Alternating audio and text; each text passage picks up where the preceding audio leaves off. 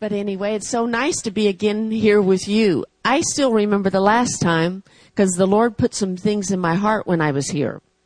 I kind of even know where I was when He did. Do you do you know what I mean? You know when the Lord uh, gives you something, it just kind of marks you. And so um, I believe while we were here the last time, we prayed we prayed for America, and I remember some of those things because it. Um, it didn't come from me. It came from him. And uh, I've referred to it in my own heart. What he told me about this time when we're together, he said this, there's going to be a refueling and a kindling of what he's put in you regarding prayer. There's some people of prayer here. And then he also said that he's going to activate people who didn't think that they were the praying kind. that maybe, you know, you're praying for the food kind, or, or maybe you turn your prayer requests into somebody else. But actually, uh, there's going to be an activating of, of, of people while we're here and there is he's going to do something and it's going to um, it's going to change your walk in god because talking with God, not just hearing about Him and even reading about Him, but actually talking with Him opens up whole different channels in your heart. And it opens up ways of knowing Him that there's, there's no other way of knowing Him you can observe him in other people, but when we talk to him, and we talk to him on a personal basis, and then we do business with him, and there is kingdom business. I like the songs that we were singing about his will being done on earth. There's some kingdom business that when we get to work with Father, there's a different way of knowing him. We get to see him in, a, in an amazing, amazing way. So I'm looking forward to seeing what he's going to do with us individually, and I mean us all of us. Say, God's going to do something in me. Amen. Me too. And, uh, but also what he's going to do in us corporately, because when we're together, there's, there's some ways that we can pray, that he'll inspire us to pray. And, um, and things are going to move. Things are going to change. Praise God. And the way we're going to start out this morning is, is something that he put on my heart in Galatians, the sixth chapter, in verse 9. Paul was telling this whole church, he said, you will reap if you what? If you don't faint. You will reap if you don't faint. Now reaping, uh, as far as, as a believer is concerned, reaping is going to mean victory in some area. Whatever it is that you're believing God for or you're praying about, you got a promise about, the reaping of that is going to bless you. It's going to advance the kingdom. It's going to cause Jesus to be glorified. And so if you were the devil, aren't you glad you're not? But if you, if you were the devil, you wouldn't want somebody to reap. Because if they reap, they're going to have a testimony. If they reap, they're going to know that God is good. He's faithful. He watches over His word to perform it. The devil will do everything he can do to keep people from reaping. He would like people to never know that God is good and he's a giver and he, he's faithful over his word. He doesn't want people to know the promises. He doesn't want people to know all the promises, maybe just a few promises, but not all the promises. He doesn't want people to know, but if you do come to know, are you glad you came to know? Are you glad for a church that will tell you the, the truth and the promises of God? Well, if he can't keep you from knowing that, his next line of defense then is to wear you down. And even if you do have a promise, even if you do have a word from God, that you let go of it before you reap. And so we're not going to faint we are going to, instead, we're going to read, but we're going to talk about prayer in this regard. If you'll go in your Bible to Luke, Luke, the 23rd chapter, Jesus talked about prayer. It's one of the very, the very uh, wonderful things that Jesus talked about um, was how to engage with the Father. He did all the time. He talked in in John the, just the book of John, about 113 times he refers to God as his Father. He talked to him, talked about him, was in constant communion with the Father all the time. But what is a glorious thing is that he didn't, he didn't present prayer as something that I know how to do. And um, if you want your prayers answered, you talk to me about it, and um, and just give me your prayer requests. What Jesus came to do is give every single child of God, well, first of all, to give us an opportunity to be a child of God, make a way for us all to be sons of God, but give every single child of God equal access to the throne. There is no one who has more access than you. There is no one that has greater audience than you. Not everybody makes and, and takes advantage of the fact that we all have equal access and privilege to the throne. But everyone has equal access. There's no one that God favors more than somebody else where it comes to prayer. All of his children, God loves to hear them talk and talk to him. So when Jesus talked about prayer, is it, it wasn't just this is what I do. Whenever he talked of prayer, it was always instructional to help us know how to engage with the Father like he does. So he helps us. This is something that he taught on the subject of prayer. And, um, and in verse 5, verse 5, this is an interesting, uh, interesting portion of scripture that we're going to see as an example of perseverance in prayer. It's actually backwards perseverance. We're going to look at at the devil's perseverance. Have you ever found that the devil's uh, like didn't give up? Don't you wish he would faint? Yeah. But in this, in this particular portion of scripture, we're going to look at Jesus before Pilate. And so here, and we're going to start in verse 4. So Pilate said to the chief priests in the crowd, I find no fault in this man. He's the governor. He was the highest uh, judicial person in that area, representing Rome. And so he gave his verdict in Jesus' trial, he gave his verdict. He said, He's innocent. I acquit him. There's nothing wrong with this man. Typically, that should do it. It didn't. Look at verse 5. But they were the more fierce, more fierce, saying he stirs up the people. Then I'd like you to look at verse 10. He sends him to Herod and, um, and it says in verse 10 the chief priests and the scribes stood and vehemently accused him to Herod. Then Herod, with his men of war, treated him with contempt and mocked him, arrayed him in a gorgeous robe, and sent him back to Pilate. Now, notice then in verse 14 about Herod's verdict. In verse 14, it says, And to them you have brought this man to me as one who misleads the people, and indeed, having examined him in your presence, I have found no fault in this man concerning those things which you accuse him. No, neither did Herod. For I sent him back to you, or I sent you back to him, and indeed nothing deserving of death has been done by him. Okay? So now twice, Pilate says, I find no fault in him. In addition, Herod also says there's nothing wrong with this man. You'd think surely that would be it. But notice what it says in verse 16 I will therefore chastise him and release him. Look at verse 18. And they all cried out at once, saying, Away with this man, and release to us Barabbas. Now notice then going on down to verse 18. That, it, that was verse 18. Look at verse 20.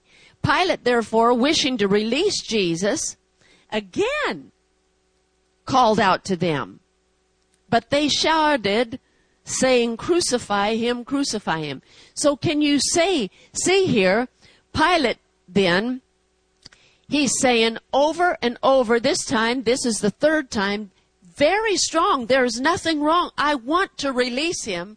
And instead of the crowd backing off, they're becoming more and more intense until bef- before they were just wanting something done with him. Now they're asking him to be crucified. All right. So let's just keep going. In verse, in verse 23. Well, in verse 22, even he, he, uh, suggests to let him go right there at the end. Verse 23. But they were insistent, demanding with loud voices that he be crucified. And this is the part of the, ver- the this verse we want to really get to and look at. The voices of these men and the chief priests prevailed. Prevailed. I don't know if you've ever heard of a term of prevailing prayer. What does prevailing prayer mean? It means that you're the last voice. You have the last voice about it. Because there will be, during things that we pray about, different things that we engage with the Father about His will being done on the earth, that there will be contrary voices. And when you pray sometimes, uh, don't you wish the devil would just shut up the first time? When you open your eyes, he's gone and it's all good. But sometimes he isn't. In fact, uh, just like Shadrach, Meshach, and Abednego, when they made their statement about their trust in God, it made the king mad. And then he even he even heated the fire seven times hotter than it was supposed to have been ever before. It got worse. So sometimes what Christians do is they think, well, then let's just not let's just not pray. Because if we pray, it's going to get worse. Let's work a truce with the with the uh, terrorist here. let's work out a let's work out an agreement with him. We won't bother him, and he won't bother us. The deal about it is, is if you don't bother him, and if you don't claim your promise in the victory that God has ordained for us to have, he won't leave you alone.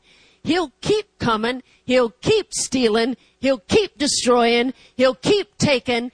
He will not leave you alone.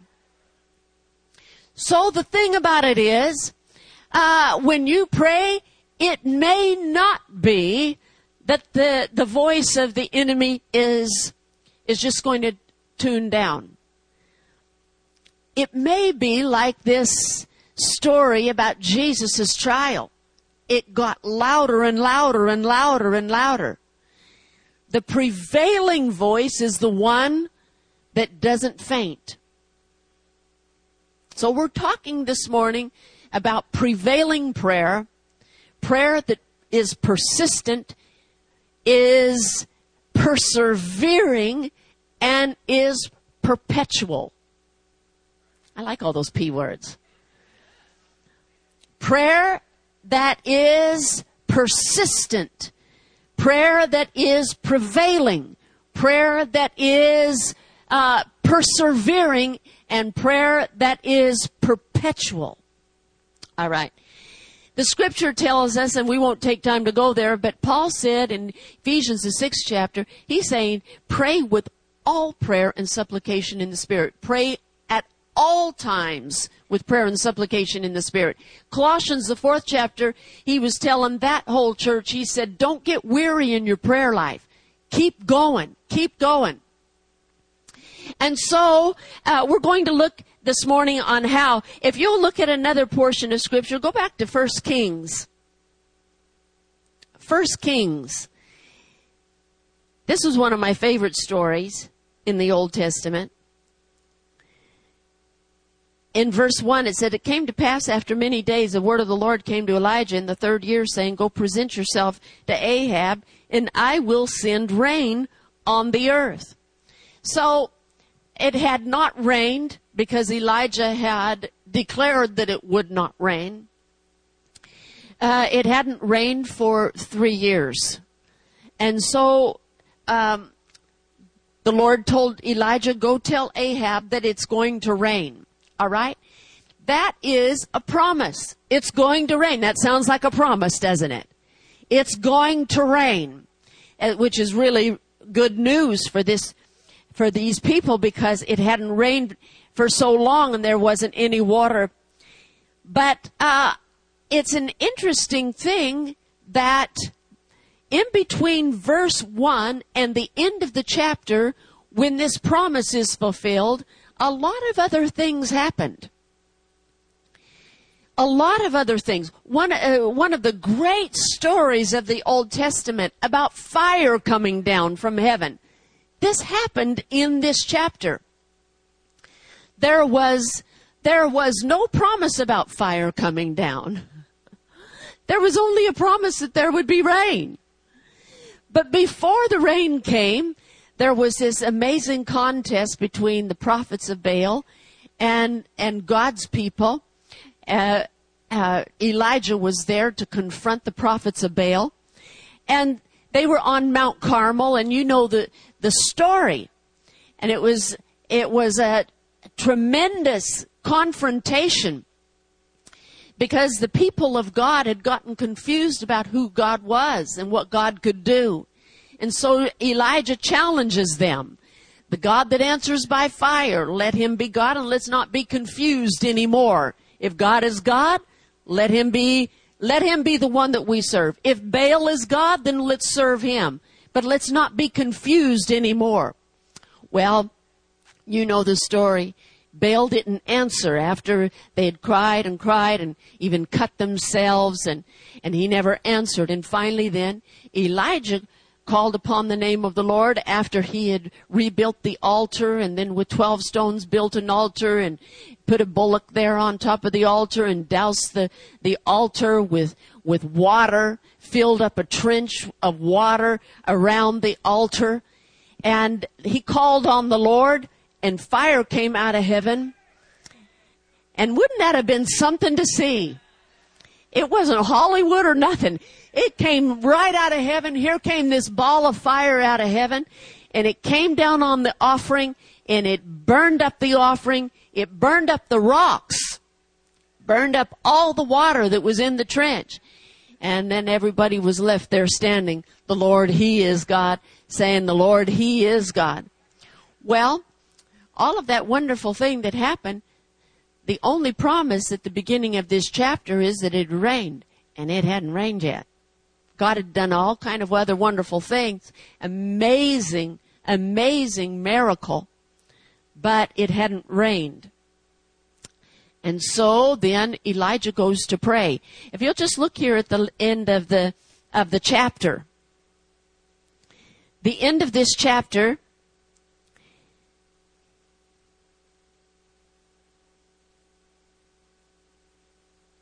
He says this in verse 41. 42. Let's go to 42. And Ahab went up to eat and drink, and Elijah went up to the top of Carmel, and there he bowed down on the ground and put his face between his knees. And he said to his servant, Go up, now look toward the sea. And when he went up and looked, there was thunderbolts and there was a great dark cloud that was moving and covering all the land. Is that what it says? Look at these three words. There was nothing. There was nothing. The only promise that we see here in this chapter is that it would rain. And after prayer, there was nothing. I'm really glad this was in the Bible. Aren't you glad? Because sometime after you have prayed and there is nothing, you'd be tempted to think something is broke with the promise or something's broke with the prayer. Something's wrong with me. And then you faint, you give up.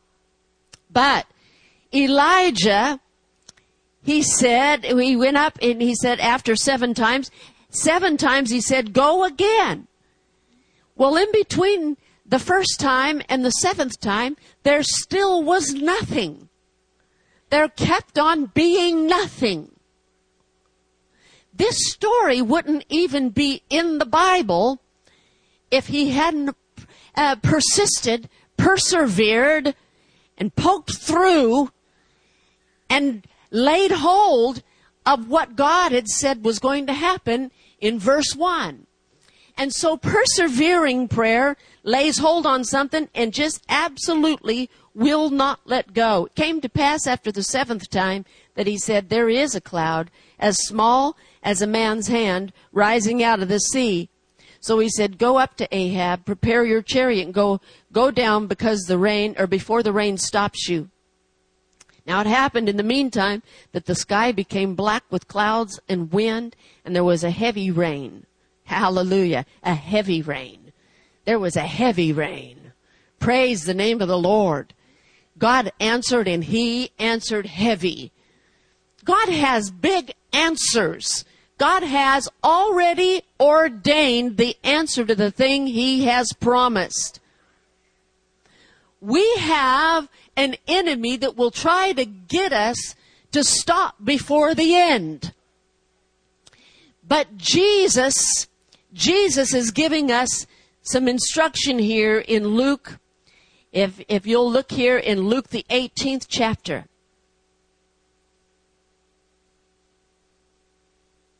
Luke 18. He says this in the first verse. He spoke a parable to them that men ought always to pray and not lose heart.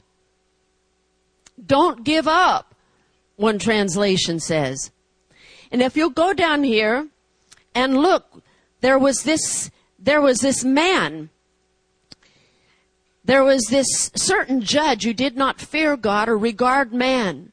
And there was also a widow in that city, and she came to him saying, Get justice for me from my adversary. Now, jump down here to verse 6. The Lord said, Hear what the unjust judge said. So let's pay attention to what the unjust judge said, because Jesus said to pay attention to that. So go back to verse 5. Yet because this widow troubles me, I will avenge her, lest her continual coming she weary me. Her continual coming. So what Jesus was wanting to get across in this instruction about prayer was that this unjust judge was going to answer this widow because she continually came. What Jesus was wanting to get across he already stated here in the very first verse, is that men ought always to pray and not give up. His example is that, that this judge, the reason why he answered this woman is because she would not give up. And so let's look at verse 7. And, the, and shall not God avenge his own elect who cry out day and night to him, though he bears long with them? I tell you that he will avenge them speedily. Nevertheless, when the Son of Man comes, will he really find faith in the earth? Will he find faith in the earth? It's interesting what Jesus looks at as faith. How does faith look to Jesus? what does what are the characteristics of faith well there there are many different characteristics but one characteristic that Jesus is going to look for when he comes again is this persistent kind of faith that will not give up and he gave this as an example this woman knew what her rights were she wanted justice and she would not give up, even when didn't appear to be an answer. She would not give up. Another example, if you remember in, we won't take time to go there, but Luke the 11th chapter, there was a Syrophoenician woman who had a, a daughter who was demon possessed and suffered and uh, herself. And, um, and this woman went to Jesus and said, uh, please help my daughter. And the disciples were trying to shut her up. You remember? So not only did the disciples try to shut her up, but also Jesus, when Jesus spoke to her, he said, he said, I'm not sent to you. You're outside of the house of Israel, and my mission here on the earth is to the house of Israel. I'm not sent to you. And um, I, I'm not, I'm not able to do what you're asking me to do. And she still persisted. She would not quit.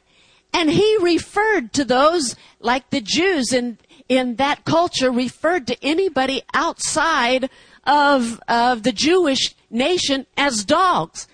He referred to her that. I tell you, there'd been a lot of people just get mad. Say that that wasn't politically correct for him to call her a dog. And it did sound a little whack, didn't it? He was saying what was true in that, in that time, in that Old Testament time. The only people of God were the Jewish people. Other people outside of the Jewish nation were considered dogs. She still wouldn't give up. She said even the dogs get to eat the breadcrumbs that fall from the master's table. If, if the children's bread belongs to the children and doesn't belong to the dogs, I tell you what does belong to the dogs are the crumbs. Okay, I'm a dog. That means I get crumbs. I just love it. He only said that he was amazed with two people's faith while he ministered here on the earth, and she was one of them. And the reason why he was amazed at her faith is for the reason that he is giving this teaching in Luke the, Luke the uh, 18th chapter. She wouldn't give up. He loves this kind of faith. Why? Is he just teasing people? Is he just dangling the promise and, and, and just dangling out like a carrot in front of a horse? And if you, if you holler long enough, then maybe he'll cave in and give. That's not, that is so not his nature. That is so not his characteristic. The reason he loves this characteristic of persevering faith is that there are enemies in between you and the fulfillment of your promise. He wants to fulfill on the promise, but he needs you to believe him and not the enemy. If there were no if there were no adversaries, if there was no hiccups in between A and Z in a promise, you wouldn't need to, to trust promise. Okay, it'd be like going to McDonald's. You just put your order in and go and pick it up. But when there's some time involved, when there are some contradictory things involved, you get a choice. Are you going to believe him, the one who gave the promise, or are you going to believe the way it looks? And as your pastor was saying this morning, be moved by what you see. Are we going to believe something more than God if we can see it? Are we going to believe something more than God if we can feel it? Are we going to believe something more than God if we can hear it or smell it or taste it, if something involves our senses? Or it doesn't matter what we sense or what anybody else said. If God said it, that's the way it's going to be.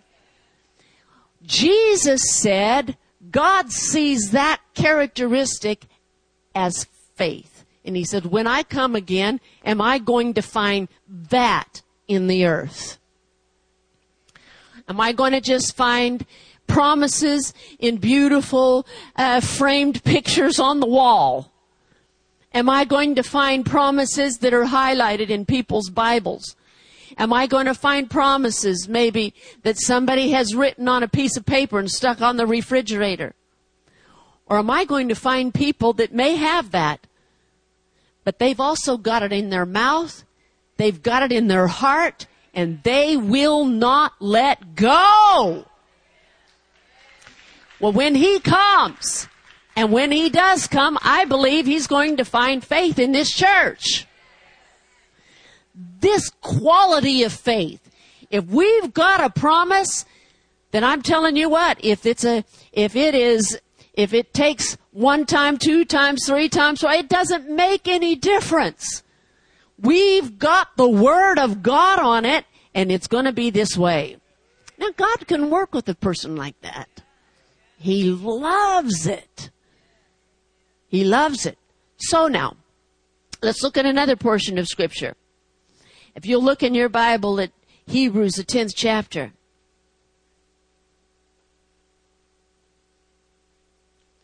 Hebrews 10.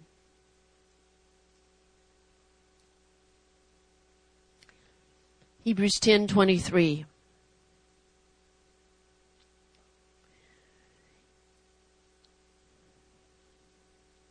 Let us hold fast the confession of our hope without wavering. For he who promised is faithful. He who promised is faithful. I like, I like our father of faith, Abraham. It says in, in Romans, the fourth chapter, that he didn't stagger at the promise of God through unbelief. But he grew f- strong in faith, giving glory to God. Giving glory to God. There's something that happens when you have a choice to start whinging about the way things are and seem to be. You know what whinging is? Ah, that's an Australia word. Complaining. Doesn't it sound like complaining? When you have an opportunity to complain about the way things are, or if you're going to give glory to God because the promise remains the same, it does something to our hearts. And so if we're going to have prayer that is persevering, persistent, and is is um, what's the other P word? Perpetual is the last one. Prevailing, prevailing, persevering, and um, it is finally perpetual type of prayer. This kind of prayer is impossible to have in yourself. It just is. There are stubborn people. Maybe you are married to one. There are stubborn people. Maybe, maybe the one you're married to is married to you, stubborn person. Maybe you know of somebody that's stubborn. Well, uh, stubborn, stubborn can be not a good quality. We can be stuck on the wrong thing. Stubborn can be a, a, a symptom of pride. Stubborn can be a very ugly thing. That is different than this quality of faith. This quality of faith has the same characteristics in some uh, some ways of of stubborn, but it's different. The only way you can have this quality of faith is actually through humility. It's amazing. Being just stubborn and stiff necked is not a characteristic of God. And uh, sometimes stubborn people do get their way because they wear everybody else down. And so there is that, there is that stubbornness that people can have. That is not faith and that is not what God is looking for when he, when Jesus comes. He's not looking for stubbornness. He's looking for faith. But a characteristic of faith that submits to the Word of God and refuses to submit to things that are not of God but does submit to God, submit to the promise of God, submit to the will of God. When you submit to God, it enables you to resist the devil. There is a grace that comes on somebody when they humble themselves under the hand of God. And that is where prayer engaging with God comes in. It is not just by uh, you trying to be stronger and, and be louder and, and, and be more spiritual and, and keep on praying harder and harder and harder. You're going to a- actually before, uh, before you get to the end, you're going to absolutely wear out. and you know that you shouldn't wear out, so then you'll try to keep praying but you'll wear out. If there are things that don't move and don't change, you'll get discouraged. It says to, to not cast away our confidence. Why would you cast away your confidence? Well, the reason you wouldn't, you'd cast away your confidence is because things don't change. Well, if you're not going to change, then you're going to have to get your strength from something else other than encouragement externally or just being stiff-necked and bullheaded. I believe there's a strength that comes from God.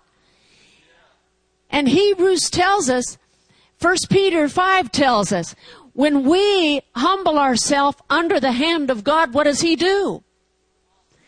He lifts us up. He exalts us. So when we humble ourselves to God, when we humble ourselves to the Word of God, not trying to be mighty ourselves, not just trying to be strong ourselves, but come to God Come to God in prayer. Listen to this. If you're going to have perpetual prayer coming out, you have to have strength coming in. If you have strength of God coming in, if you have grace constantly lifting you up, then your, your strength in persevering, your strength in being persistent, your strength in prevailing prayer is not your personality. It's beyond bullheaded. You've laid hold on the will of God and the will of God starts working through you. You become a channel. Your prayer life becomes a channel of something mightier than you. God wants what he has promised you. God wants it. So you don't work it out. You're not trying to make it happen, but he does need you to align with him so that supernatural ability, supernatural happenings can come through you. He doesn't expect you to be the mighty thing. A lot of times prayer can, can be exalted to be, you know, prayer can do anything. Not if it's not connected to God. Anybody in here prayed some pretty floppy prayers? Prayer isn't the answer. Let me just say this. God is the answer. God is the answer. But what prayer does is connect you to God. And the kind of prayer that connects to God isn't the kind of prayer that's connected to yourself, your own personality, in plugging into the circumstance. Sometimes people pray because the circumstance is bad, and then they keep praying because the circumstance is bad. What Elijah was connected to that made him persevere is not a cloudless sky. Elijah was connected to a promise in the first verse. Some people are motivated to pray because the problem is bad. It's bad. Oh God! Oh, we pray. And then they open their eyes and they, it's bad still. Oh God, we pray. They open their eyes, it's still bad. Pray with me. Let's get some more people to pray. Oh God, we pray. They open their eyes, it's still bad. Okay, let's fast. Oh God, we pray. And their eyes are looking at the thing, what is stimulating prayer is the problem. What is motivating their prayer is the persisting problem. That is not the kind of faith Jesus is looking for. You don't get faith from a problem. You get faith from every word that proceeds out of the mouth of God. Yes, sometimes problems will make you cry, make you run to God. But I tell you what, if there's going to be faith in prayer as far as a connection to headquarters, it will become from the Word of God, from the grace of God. So we humble ourselves to His Word. We humble ourselves. We stay connected. In between, in between, whatever comes out in prayer, there is this kind of prayer where we just engage with God. We engage with His Word. Do you know reading His, reading your, your Bible, reading the promise can be prayer. It's prayer. It's what are you saying to me? What are you saying to me? What are you saying to me? Because what He says to you gives you something to say. Do you get that? What are you saying to me today? Because what He says to you today will give you something to say today. If you're wearing out praying today, look at him again today. Praise the name of the Lord. When Jesus comes, what will he find? He's going to find faith. And what does faith look like? It's prevailing. It prevails over whatever voice is coming against it. What does faith look sound like? It is persevering. It goes through. What does it look like? It persists. And what else is it? It's perpetual. It won't quit. It just won't quit because it's not funded or fueled by the problem. It's funded by God and fueled by God Himself. Hallelujah. Can we just put up our hands to a faithful God? Hallelujah. Father God, I thank you. There are mighty things to happen on the earth. We, we sang it. We sang it. Let your will be done. Let your will be done. Let your will be done. And we, we know that hell does not want the will of God done, but we are connected to heaven. Hallelujah. And we're saying, let your will be done on earth as it is in heaven. Father God, I thank you for the, for the revealing of exactly what you want revealed in our, uh, uh, to take place and, and performed in our individual lives, in our families, in this church, in this community, in the state of California, in the United States of America, and in the earth today. Father God, Thank you, thank you, thank you for making us worthy to connect with heaven, to be channels and dispensers of the will of God through prayer. Let your will be done. Hallelujah. Amen. Amen. Praise God. Hallelujah. Let's just thank Him for the promises of God. Amen.